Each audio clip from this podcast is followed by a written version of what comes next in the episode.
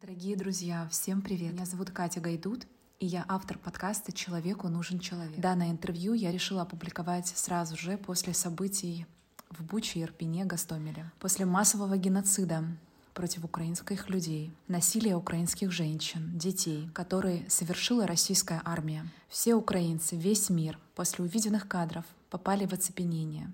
И я тоже. Поэтому решила снова записать интервью со своим психологом Натальей Макарчук о том, как нам всем жить дальше после увиденных событий. Интервью получилось как будто подсмотренная сессия личного характера. Пускай и так.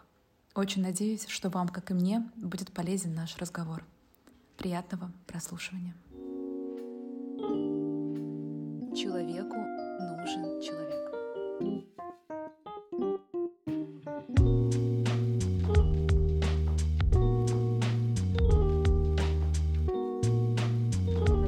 Алексеевна, добрый день. Добрый. Добрый день. Мы с вами записываем э, второй э, наш эпизод. Достаточно, э, я бы сказала, экстренно, потому что я почувствовала достаточно сильную необходимость после событий, которые произошли в городе Буча, Ирпень, Гастомель. И я как-то прочитала фразу своей подруги, которая написала, что я думала, что не может быть хуже. Оказывается, может. И поэтому мой первый вопрос к вам, как вы лично отреагировали на то, что вы увидели? Отреагировала я, ну не знаю, оценочных суждений давать не буду, просто скажу, что э, ну вот на протяжении, даже вчера вечером, я крайне поздно ложусь спать. Не потому, что я там не могу уснуть или что.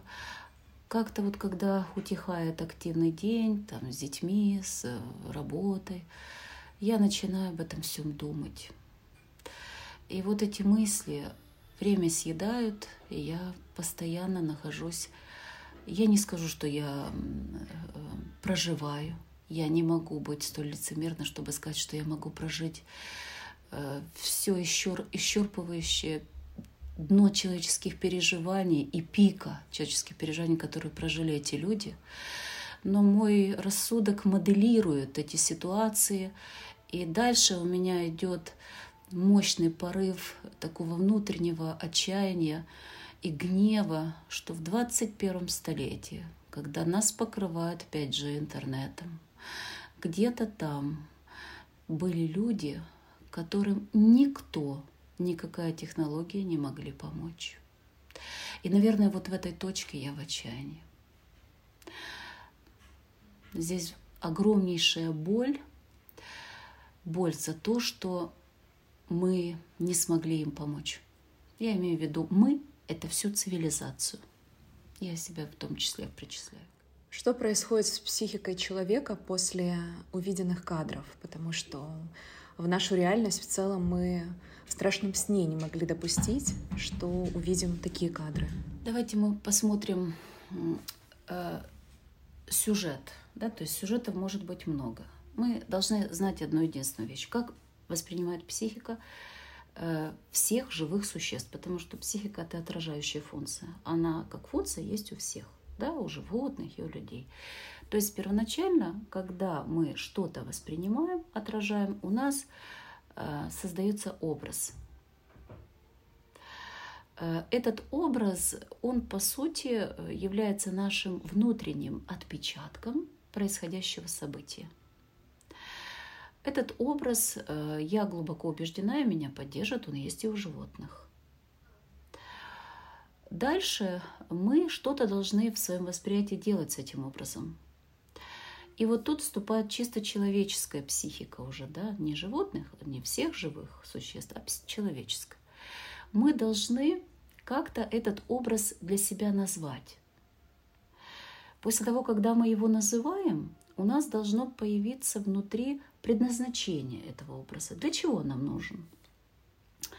И только после того, когда мы соединим название предназначения – у нас появится смысл этого образа, который уже станет э, словом и уже приобретет функцию и продукт рассудка.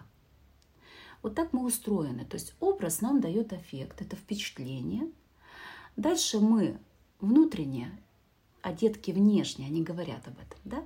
Это каким-то образом облекаем, обволакиваем в речь и получаем значение, смысл, отношение. То есть самое важное, чтобы люди совершали эту операцию, потому что когда они апеллируют только к образам, то тогда мы назовем это чувственной стороной психики. Нам, как людям, надо искать еще и содержательную сторону. А содержательная сторона будет в слове. Поэтому человек состоит из двух частей восприятия мира. Из чувственной стороны, то есть образа, и поиска значения этого образа, то есть слова. Это уже будет рассудок. Когда мы с вами смотрим картинку, а не участвуем, потому что когда мы участвуем, там другие механизмы. Естественно, мы вначале этот образ воспринимаем, а дальше уже функция сознания. Будем ли мы искать этому значение или нет? Какая есть опасность в восприятии картинки. Если картинка очень жестока, сознание закроет образование вот этого значения, и дальше этот образ просто исчезнет в глубине нашего бессознательного опыта. И мы можем стать равнодушными. Не потому, что мы этого захотим, а потому, что для того, чтобы сохраниться, психика сделает такую операцию.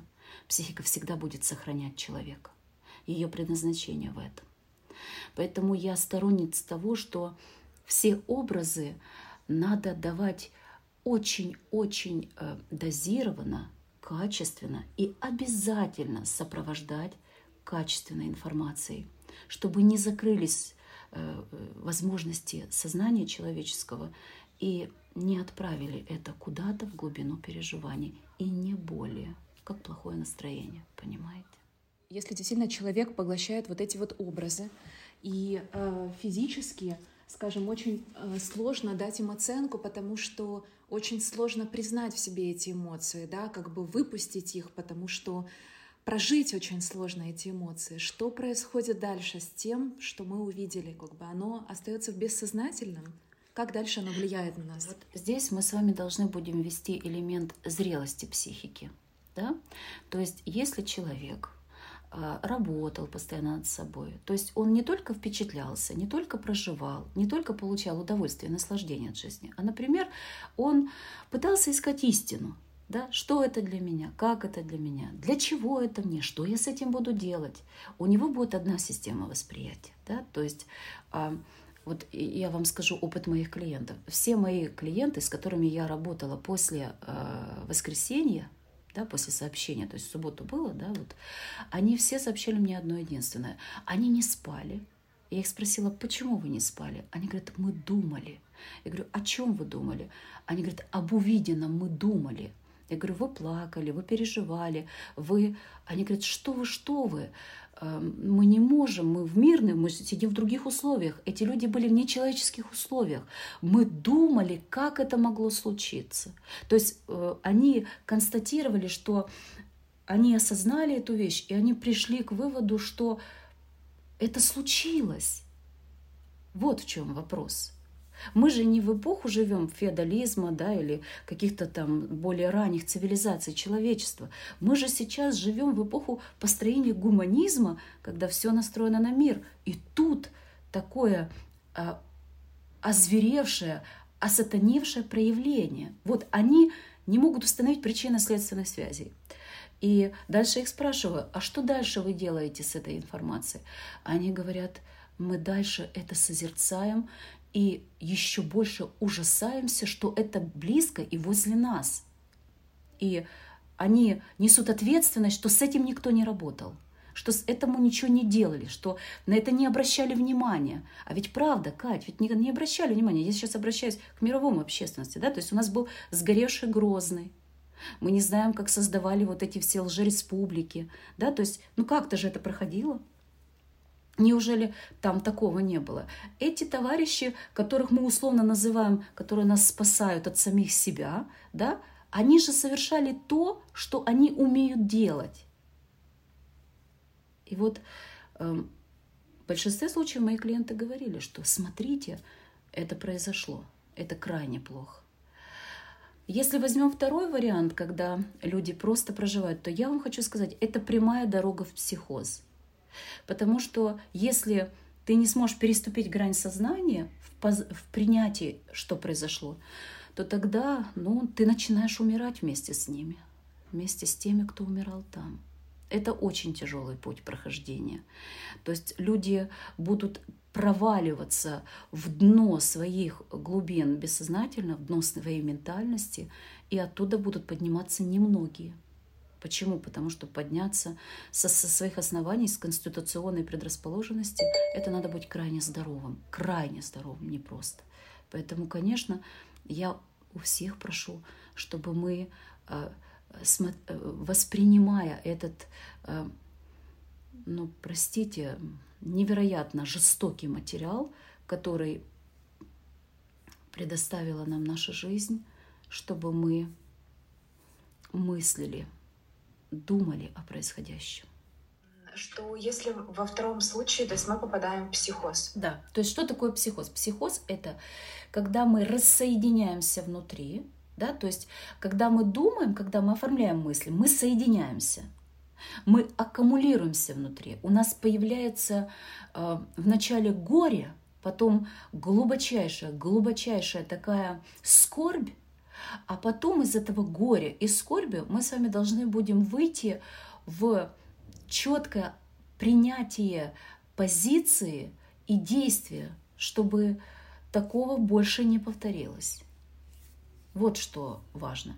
Но если мы заходим в проживание, да, в, э, в какую-то внутреннюю э, грань, э, вот как будто бы эмпатии, конгруентности, то здесь мы должны расщепиться. Почему? Потому что мы не проживали этого. Когда человек находится в эпицентре событий и проживает, там другие действуют механизмы, Кать. Там люди реально, я не побоюсь использовать это слово, они реально становятся сверхлюдьми. Там включаются другие механизмы человеческой жизни, бытия и человеческого мировоззрения. То есть там люди реально героями становятся. Но если ты не был в этих обстоятельствах и ты пытаешься их эмпатировать, то это будет провал и дно. Это тот случай, когда нельзя эмпатировать. Почему? Потому что там обстоятельства, сила человеческого духа и сила человеческой психики диктуют совершенно другие качества. Вот почему я отношусь к этим людям, и я называю их нескоранными потому что они своим естеством, своей жизнью и своей смертью в эти дни они противостояли и были одни по сравнению с этой вот осатанелой вот этой сверхжестокостью и показывали всему миру, что так можно выстоять, даже будучи в руках вот этого нечеловеческого естества. Поэтому они это, это именно нескоренность и это сверхчеловеческая возможность. Они никогда нам этого не скажут. Но то, что они выдержали, позволяет об этом сейчас нам думать, говорить и мыслить.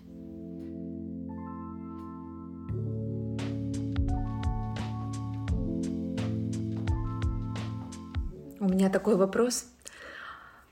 А если подрезюмировать, а, как нам жить после всего увиденного.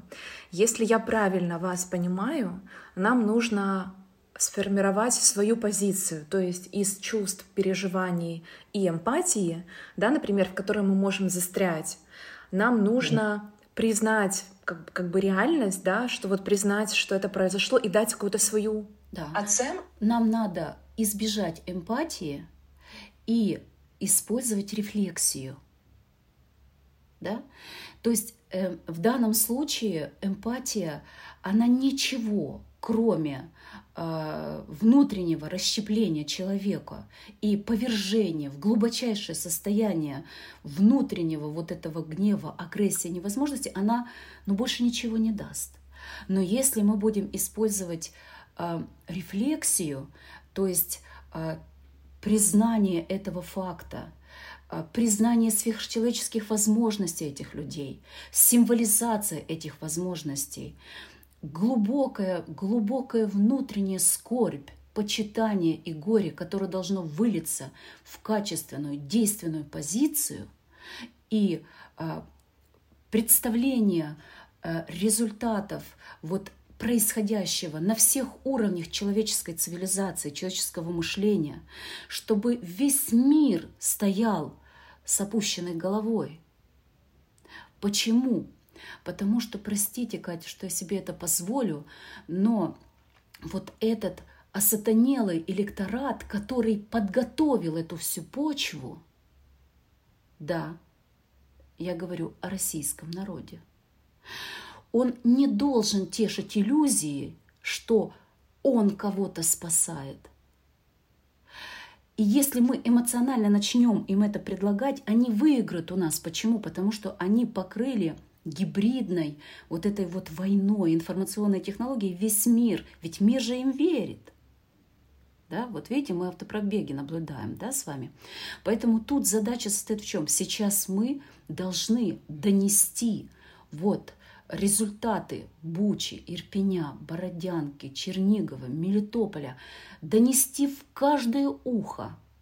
Я говорю в ухо, потому что уши отвечают за сознание, и показать каждому глазу, чтобы они понимали, что Украина, которая стоит один на один со всей вот этой озверевшей массой, она стоит потому, что она по-другому не может, а они могут. Вот для чего, я думаю, мы должны все отрефлексировать, скорбить, помнить, всегда помнить, не позволять забыть.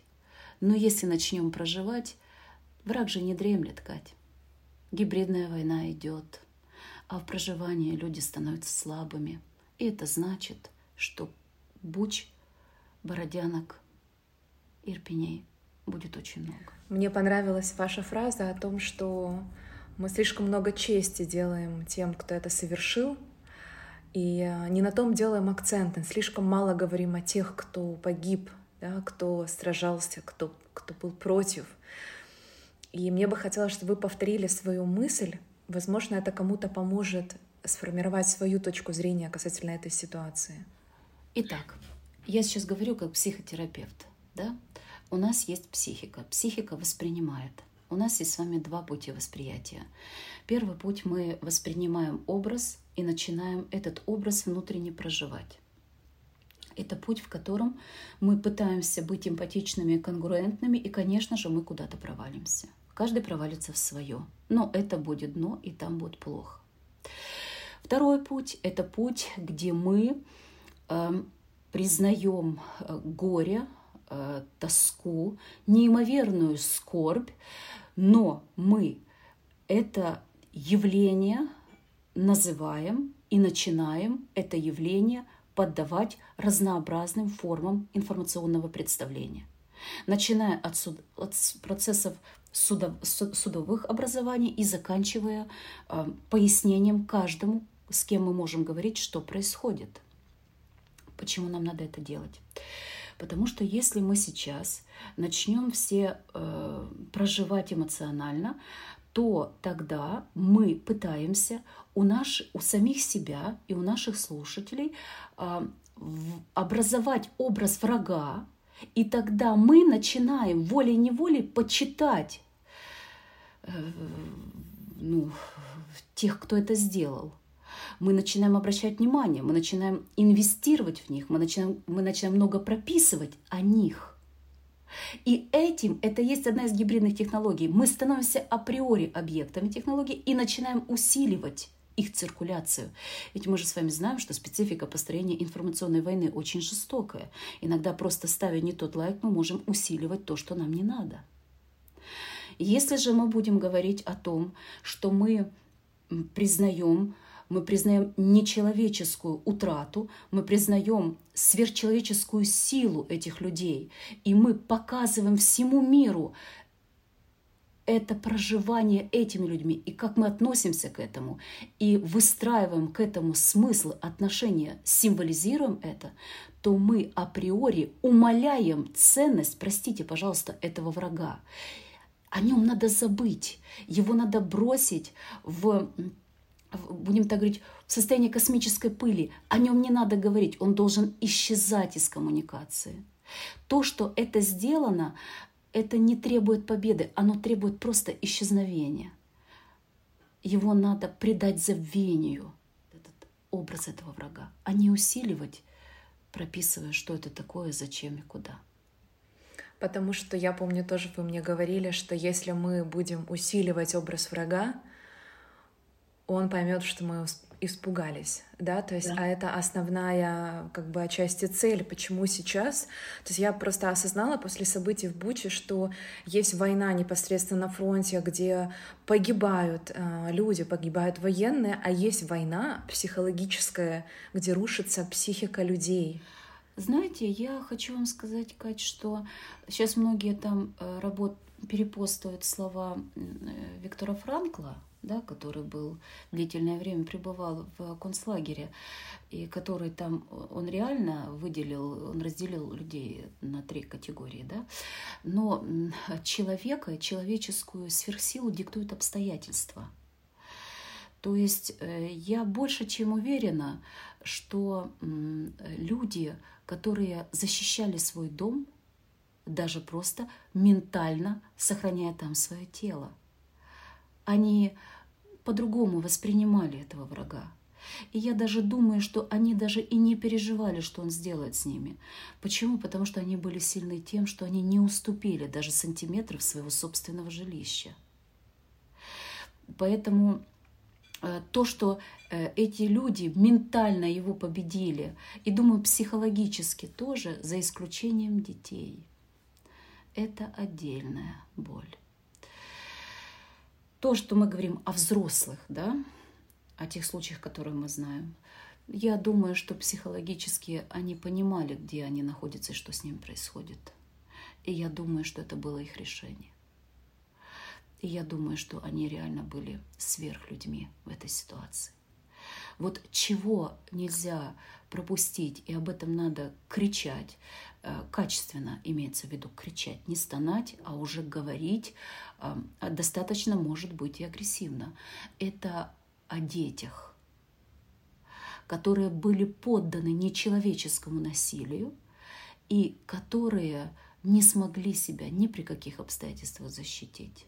И если там была боль, то боль взрослых людей, которые не могли помочь своим детям. Поэтому, если мы с вами берем попытку описать геноцид России против украинского народа, то мы можем выделить три очень важных качества этого геноцида, за которых, я думаю, судить надо, надо не просто вызывая в суд. Э, прежде всего, это то, что они э, насиловали детей. Второе – это то, что они повергали взрослых людей в нечеловеческие муки, что они не могут помочь этим детям. И третье – это то, что до сих пор они не покаялись. Вот это страшно. Но страшно в плане первичного восприятия. А если говорить в плане рефлексивного порядка, надо продумать, каким образом э, эти три фактора сделать их наказанием. Почему? Потому что, к сожалению, зло останавливается только законом. Закон апеллирует к двум функциям. Мы либо несем наказание, либо помилование. Когда мы будем слишком много эмотировать, мы создадим им почву для помилования. Они начнут маневрировать в плане гибридных технологий, они начнут нас обвинять. Мы должны быть очень четкими и последовательными в определении событий. Во-первых, мы должны говорить, что это четко геноцид. Во-вторых, мы должны четко определять структуру этого геноцида. И в-третьих, говорить это надо на всех уровнях, начиная от простых коммуникаций в Фейсбуке и заканчивая высшими, будем говорить, духовными и психологическими позициями в цивилизации человечества. Я молчу об управленческих функциях, я думаю, там делают выводы. Я говорю сейчас о людях.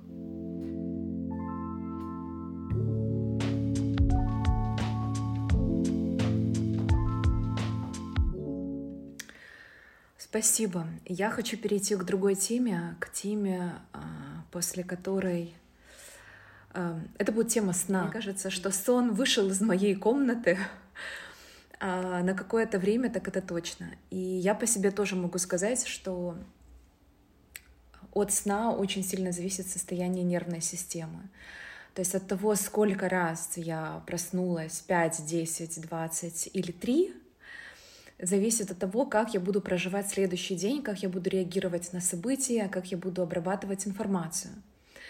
А, что вы скажете по поводу сна, как сейчас вообще можно ли повлиять на сон, да, там все советуют пить травяной чай, успокоительные, но, к сожалению, это тоже не работает. Я пью там и травяной чай, и магний пью, и это не всегда работает. То есть через день происходит э, сон. Э, как помочь себе в данной ситуации касательно сна? Сон – это диагностический критерий состояния здоровья психики. Если человек просыпается больше одного-двух раз, э, имеется в виду, ну, по физиологическим потребностям это одно, а больше одного-двух раз в ночь, это является очень серьезным показателем для исследования, э, ну, будем так говорить, хотя бы состояния невроза у психики, да, то есть не болеет ли она. Если человек просыпается более чем один-два раза, это говорит о том, что психика заболела. Да? Ну, у нее ОРЗ, будем надеяться. Да? Э, что значит, когда человек пробуждается? Я немножко объясню значение сна. Да? То, есть, то есть сон – это э, функция психики, которая является гипнотической. Да? То есть когда мы закрываем глаза, э, мы автоматически выпадаем из системы реальности, мы перестаем быть включены в реальность, а это значит, что мы перестаем активничать в этой реальности. И тогда мы заходим в состояние относительного спокойствия. Но психика не спит – что она делает? Она переходит из уровня сознательной активности в уровень бессознательной активности для того, чтобы дозавершить активность дня. Поэтому сон нужен для того, чтобы мы переработали всю ту информацию, которую не успели доработать. Поэтому, когда нам, например, снятся сновидения, мы не пробуждаемся, но нам снятся сновидения, то это говорит о том, что психика активно подчищает все то, чтобы на утро проснуться заново. Ну, заново начать новый день, да? Э, первым признаком, например, э, глубоких невротических расстройств это то, что люди либо не спят, либо пробуждаются, либо не засыпают, либо рано просыпаются. Вот все вот это вот в сне кружится. Поэтому, когда у моих клиентов восстанавливается сон и начинают сниться сны, я всегда говорю, психика написала мне письмо. Она сказала, все ок, начинаем циркулировать. Когда Э, мои клиенты не спят, это для меня большущий и очень серьезный показатель. Как мы можем с вами просмотреть связь сна с теми событиями, которые мы увидели в Буче и будем еще видеть дальше, да? Мы еще не взошли в Мелитополь. Смотрите, какая ситуация. Э, степень проживания того или иного острого события, точнее сказать, остроту проживания того или иного события определяет здоровье психики. Что такое здоровье психики? Здоровье психики – это баланс между эмоциями и рассудком. Когда мы слишком эмоционируем или слишком много думаем, то это говорит о том, что это идет перекос – Поэтому кто-то будет не спать, потому что мысли не покинут его и будут роиться там. А кто-то будет не спать, потому что у него будет тремор, у него будут дрожать руки, ноги и все остальное, да? Или там идти какие-то спазмы. У кого как, кто на что способен. И то, и то плохо.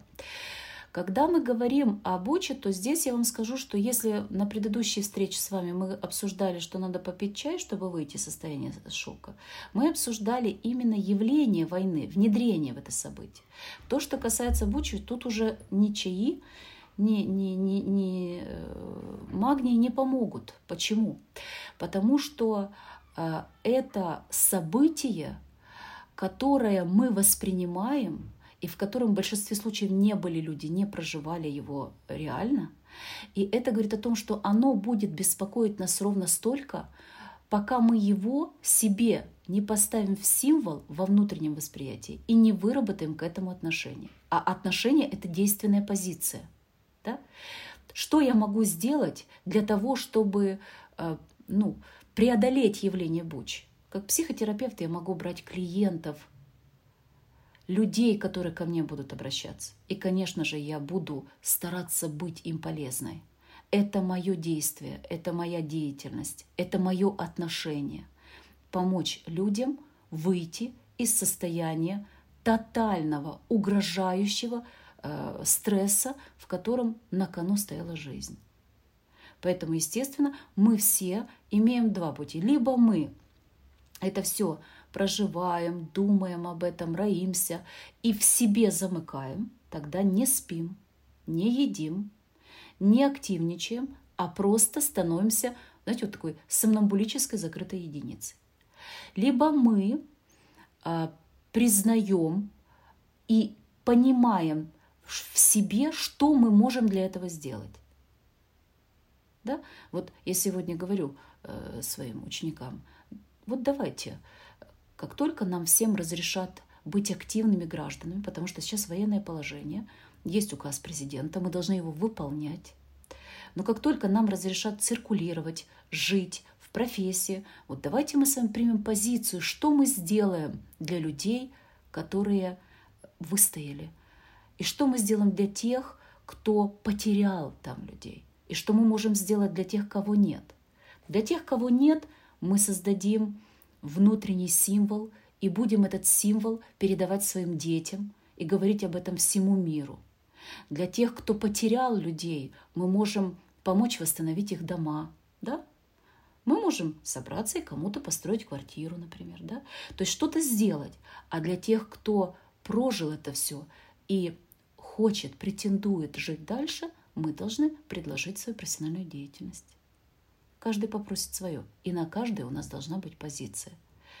Для того, чтобы спать, надо признать факт, надо признать то, что он состоялся, и надо с самим собой договориться, что конкретно я могу по этому факту сделать. Э, пример приведу, то есть, скажем так, то, что мы сейчас с вами записываем интервью, это я себе задала вопрос, что я конкретно могу сделать по этому факту, и я нашла таким образом выход, э, чтобы непосредственно дать ответ эм, благодаря своей как бы деятельности, экспертности и вашему профессионализму передать этот ответ другим людям, да, как, э, как позаботиться о своей психике в данной ситуации. Да. Правильно? Да. Вы можете сейчас это время сидеть и оплакивать, а можем мы с вами сейчас даже взять конкретно каждый случай, выстраивать к этому отношения и давать людям возможность э, принимать эту информацию, работать с этой информацией, противоречить этой информации, соглашаться с этой информацией.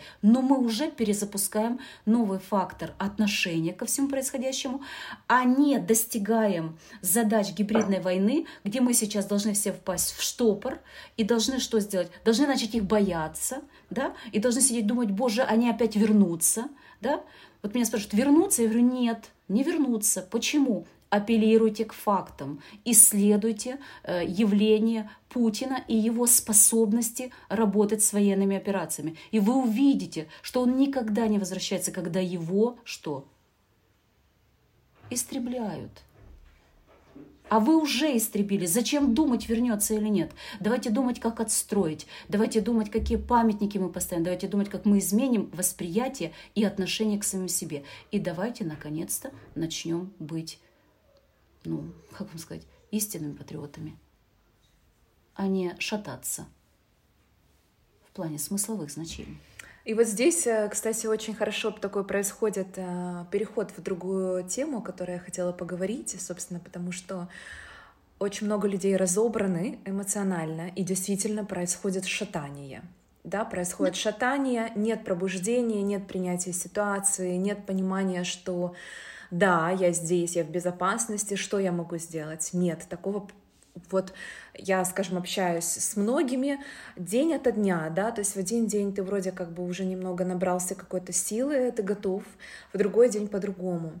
И здесь у меня вопрос касательно адаптации, потому что во-первых, многие выехали за границу. Во-вторых, многие выехали из дома и переехали в другую область, в другой город. Место себе очень сложно найти, да, то есть кажется, что нигде нет твоего дома, все очень временное. Я на своем примере могу сказать, что а, первую неделю в квартире, находясь не в Украине, я спала с краешку. Вот у меня было ощущение, что я сейчас с краешку лягу, что это все не мое, что э, это все настолько не мое, что вот я сейчас вот лягу с краешку, и вот за, а завтра я уже уеду. И здесь у меня к вам такой важный вопрос, потому что в таком образе, вот я сейчас лягу, полежу здесь с краешку, а завтра я поеду домой, живет очень много украинцев.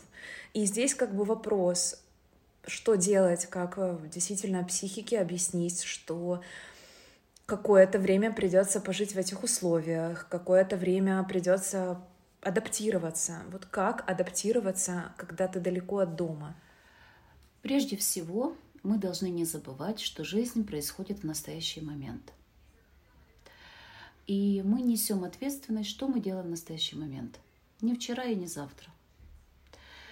Вчера мы знаем, что произошло, завтра мы можем только догадываться – когда мы говорим о состоянии войны, которая по сути это не война, а глубокая террористическая операция по истреблению э, народа, геноцид, да, потому что вообще-то в войну, Катя, там был тыл, была линия фронта, было отношение врагов к мирному населению. И война, она, как и тюрьма, имеет свои законы, а здесь же законов нет. Да? То есть мы прежде всего должны апеллировать к чему? У нас есть социальные факторы, социальные маркеры. Военное положение в стране обязует всех нас в соответствии с нашими функциями его выполнять. Я всем говорю, сейчас две основные профессии. Это военный и доктор. Военный, чтобы воевать, доктор, чтобы помогать. Все остальные должны, ну, по желанию не мешать. Вот будем так говорить. Поэтому все остальные должны дать возможность профессионалам делать свою работу. Для этого они должны найти безопасные места и оттуда быть полезными. Теперь у нас идет отношение к жизни. Человек должен помнить всегда одну единственную истину. Он находится там, где он должен быть. Да? Если я в свое время не получила медицинского образования, я не могу сейчас ассистировать хирургу на линии фронта. Поэтому я должна знать, где я могу сейчас находиться. Это первый вариант. И второй, самый важный, это то, что никто в этой жизни не имеет права забирать секунды жизни у каждого человека. Ну и точно на это право не имеет господин Путин. Да? Поэтому все мы должны нести ответственность перед своей собственной жизнью. А это значит, что если ты оказался сейчас не в эпицентре войны, но ты где-то находишься в другом месте, где ты в безопасности, ты просто обязан прожить эту жизнь так, чтобы она приносила тебе радость. Почему? Потому что проку от того, что ты будешь ходить и пребывать в тоске по якобы тому, что ты где-то кому-то там мог бы быть полезен, нет никакого. У каждого есть свое место. И война, как закон, это место определяет. Поэтому э, не надо э, себя разбалансировать, вводить себя в какие-то эмоциональные переживания. Надо иметь внутреннюю позицию. А вот теперь мы подходим к самому важному. Да? То есть, смотрите, если человек уехал из зоны боевых действий, потому что он совершенно не может этой зоной управлять, но он имеет все намерения вернуться на свою родину, он должен апеллировать только конкретным рекомендациям ЗСУ. То есть, что нам пишут, что говорят, то и выполняют. Сказали сидеть там, где сидишь, значит, надо это делать. Будь полезным там. Если э, мы говорим о том, что человек, покинув родину, не определен, то есть он не знает, вернется он, не вернется он, то здесь я достаточно директивна. Я всегда говорю, у тебя всегда были в жизни намерения – Если ты решил, вот сейчас обстоятельства такие появились, и ты когда-то тешил иллюзии, что хочешь куда-то уехать, покинуть родину, покинуть страну, начать новую жизнь, значит, вот не оглядывайся, иди и входи в новый мир, в новые отношения, получай новые возможности. Ты хотел попасть в Канаду, пожалуйста, тебе Канада открыта. Ты хотел попасть в Америку, вот она открыта. Иди и начинай жизнь. Обустраивайся, ищи работу, заводи детей в школу, заводи знакомых и не смотри назад. Поэтому позиции может быть только две.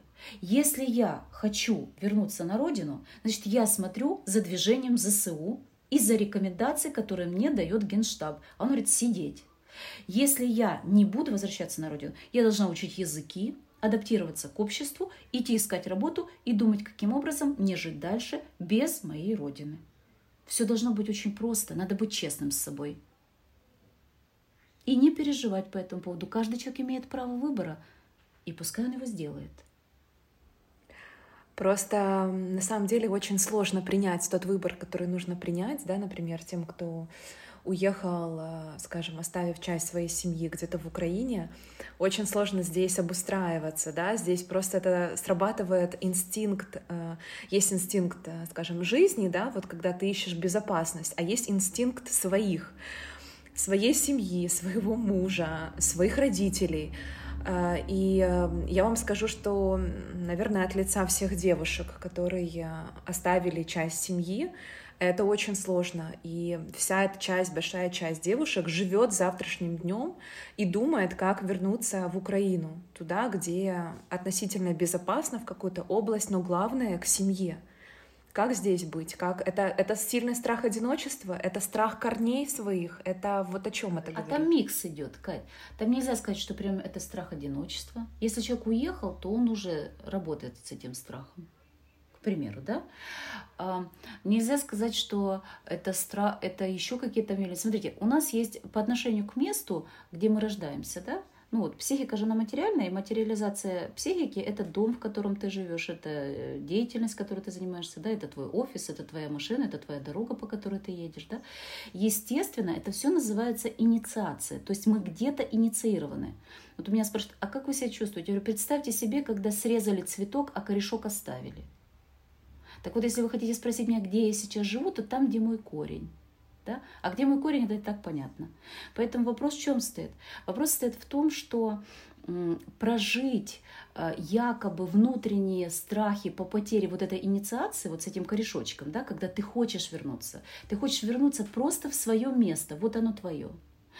Это твой, твоя речь, твой язык, твои люди, твои ментальные привычки. Да, когда мы только заезжаем на Украину, мы же уже чувствуем себя в своем месте. И неважно, где, в какой-то области – Э, здесь э, нужно руководствоваться законом самосохранения. То есть, если э, семья и муж, и родители, или кто там близкие, приняли решение, что им будет спокойнее, если кто-то им близкий, родной будет в безопасности, то надо уважать и поддерживать это решение и просто ну, выехать и побыть в этой безопасности с целью возвращения. Я думаю, что тут же мужья и близкие родственники скажут, когда будет безопасно вернуться.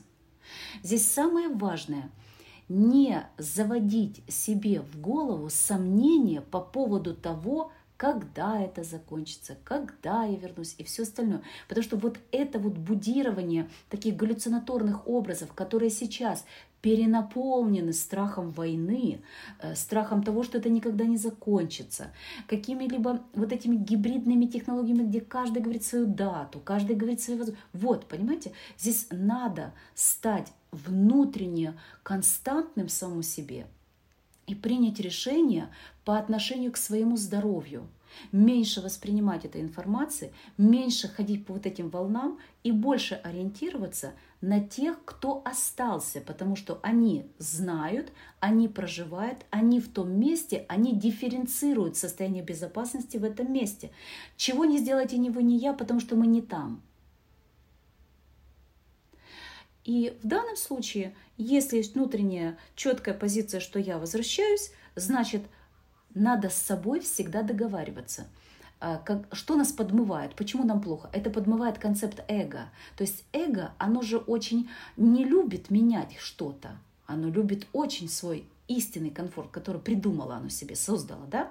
Поэтому здесь с эго надо договариваться. А как надо договариваться? Это учить надо детей с детского возраста. Надо всегда с собой договариваться, вводя какие-то внутренние критерии. Например, мой внутренний критерий возврата – это когда мне напишут, да, на всех э, новостных каналах выйдет безопасно возвращаться на родину. Я сяду и на следующий день поеду. А как же интуиция? Вот я сейчас просто знаю о том, что очень много моих знакомых девушек э, ну, возвращаются. Я знаю, да, что интуиция для психолога, ну, как бы такая история, но тем не менее, сейчас стали многие возвращаться. И вот, знаете, вопрос просто, быть одной очень далеко и страдать, или быть в относительной безопасности, да, я не говорю в боев... рядом с боевыми действиями, а, но быть рядом а, с теми, кого любишь. Возвращаемся к качеству жизни. Если человек, находясь в комфортных условиях, чувствует себя одиноким, покинутым и без каких-либо а, эмоциональных связей, качество жизни, будем так говорить, достаточно слабая. Да. А, если он э, приедет, он не поедет в эпицентр и не будет стоять сейчас, да, э, в эпицентре, но он поедет в комфортное место, где его циркуляция, качество жизни, проживание каждой минуты будет для него э, ок, тогда он должен внутренне выбрать себе то, что для него ок. Понятно, что невроз исказит – он будет крайне бояться возвращаться и не захочет оставаться. Это амбивалентность. Надо попросить э, о, о квалифицированной помощи, чтобы человек, э, ну я имею в виду психотерапевт, психолог помог отрегулировать, потому что эта амбивалентность – это чистой воды невротические процессы. Э, у нас есть главный показатель – это мера безопасности, где, где ты находишься. Да? То есть, если мера безопасности является относительно возможной, доступной и константной, значит, можно спокойно ехать. Почему? Потому что загонишь себя в депрессию. А, если же мера безопасности, конечно, не константна, то тогда надо обратиться обязательно за помощью. Почему? Потому что человек может просто тосковать от того, что ему не с кем быть в отношении, в коммуникации. Здесь надо друг друга поддерживать и помогать. Поэтому я иногда прошу, чтобы неважно там прям создавать какие-то условия терапии или еще чего-то, важно просто иногда с людьми поговорить чтобы он почувствовал свое присутствие, вот эту инициированность. Мы же об этом сейчас говорим, да? Почему э, там люди за рубежом, они не идентифицируются со страной? Потому что они находятся во внутреннем месте в своей стране и идентифицированы со своей страной. Поэтому здесь вот в этом случае важно договориться и сказать себе, как только мне пишут, разрешают, сразу разворачиваюсь и уезжаю.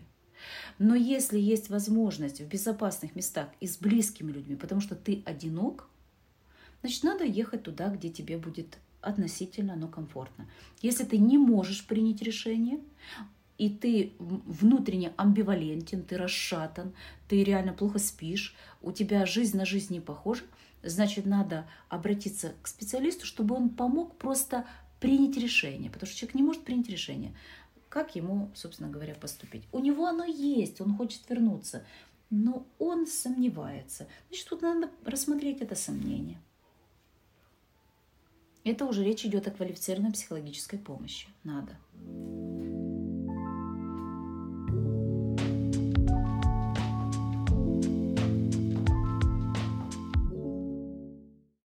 Будем потихонечку уже завершать. Я здесь хочу у вас в завершении интервью спросить ваш личный прогноз. Вот исходя из анализа той информации, которую вы смотрите, проверяете, читаете, на что настраиваться, чего ждать, а, как, в общем, как сейчас поработать со своей психикой так, чтобы немножко, как это, вести... Вы знаете, сейчас говорят, да, что никаких опор нет, как создать вот эти вот внутренние опоры хотя бы немножечко, хотя бы вот дайте нам эти внутренние опоры от вас лично. Смотрите, Катя, война страшна тем, что ты не можешь воображать, да, потому что ты не можешь контролировать, ты не управляешь. Поэтому многие люди считают, что если они не могут контролировать и управлять своей жизнью, а это значит, что у них исчезли опоры. Я вам,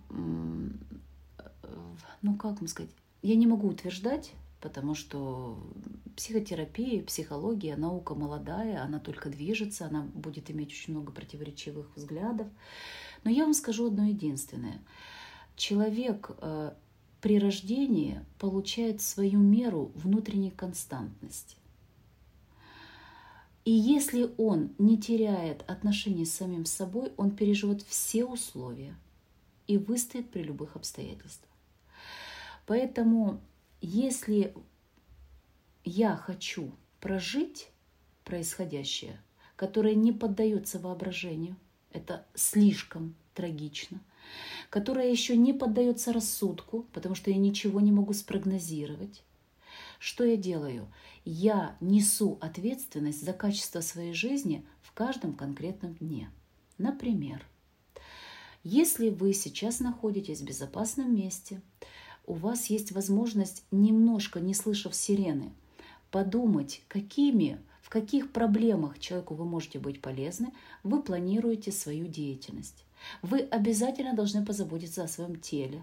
Вам надо обязательно коммуницировать. Вам надо искать какие-то возможные отношения в этом месте, чтобы внутреннюю константность удерживать.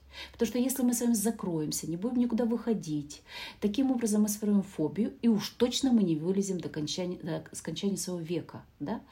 Поэтому человек должен сейчас усвоить одно единственное. У него есть внутренний ресурс для того, чтобы перерабатывать вызовы и запросы той реальности, в которой он находится. Другое дело – подходит ему эта реальность или нет. Но реальность можно менять. Нельзя менять реальность войны. Поэтому два важных фактора. Никогда нельзя сомневаться в себе, потому что ты уже рожден сильным. И второй, выстраивай свои отношения с реальностью. Не можешь управлять реальностью, помоги сам себе, управляй собой.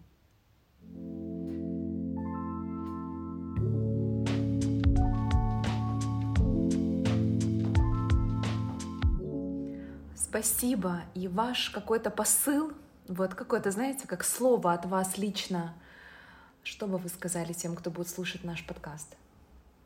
Прежде всего, я хочу сказать, что я не сомневаюсь ни на одну минуту в том, что мы выстоим, мы поднимемся и утвердимся. Я не буду говорить о победе, пускай они говорят военные. Это первое. Второе. Где бы вы ни были, кем бы вы ни были, и как бы вы себя ни чувствовали, везде говорите об Украине. Помогайте простым обычным людям, которые вас окружают, неважно, в Европе или где-то. Помогайте им понять происходящее. Находитесь в коммуникации. Не теряйте коммуникации. И третье. Для того, чтобы вы не становились внутри самому себе источником раздражения, всегда имейте для себя намерение, амбиции и четкое понимание, где вы хотите быть в ближайший месяц, два, три, год. Не бойтесь с собой разговаривать по этому поводу, не бойтесь себе прогнозировать по этому поводу. И всегда наполняйте это содержанием человеческая психика, она всегда требует развития, и она всегда способна работать с проблемами. Поэтому не бойтесь формулировать для себя какие-то задачи и их выполнять в том месте, в котором вы находитесь. И, пожалуйста, доверяйте сводкам ЗСУ. И как только нам скажут вернуться, тот, кто вернется, поедем домой, стоять в пробках. Тот, кто нет, счастливого пути в новые ментальные какие-то ну, обоснование. Спасибо вам большое за наш с вами сегодняшний разговор. И я вас очень благодарю, Катя. Вы делаете большущую работу, потому что наши военные должны выиграть войну. Э, наши власти должны потребовать ответа перед геноцидом. А наши люди должны навсегда, навсегда запретить гибридной войне разрушать человеческую психику, сознание и рассудок. У вас свой фронт, и он очень сильный. Я желаю вам в этом намерении идти, как говорится, до конца. Спасибо, спасибо большое. Человеку нужен человек.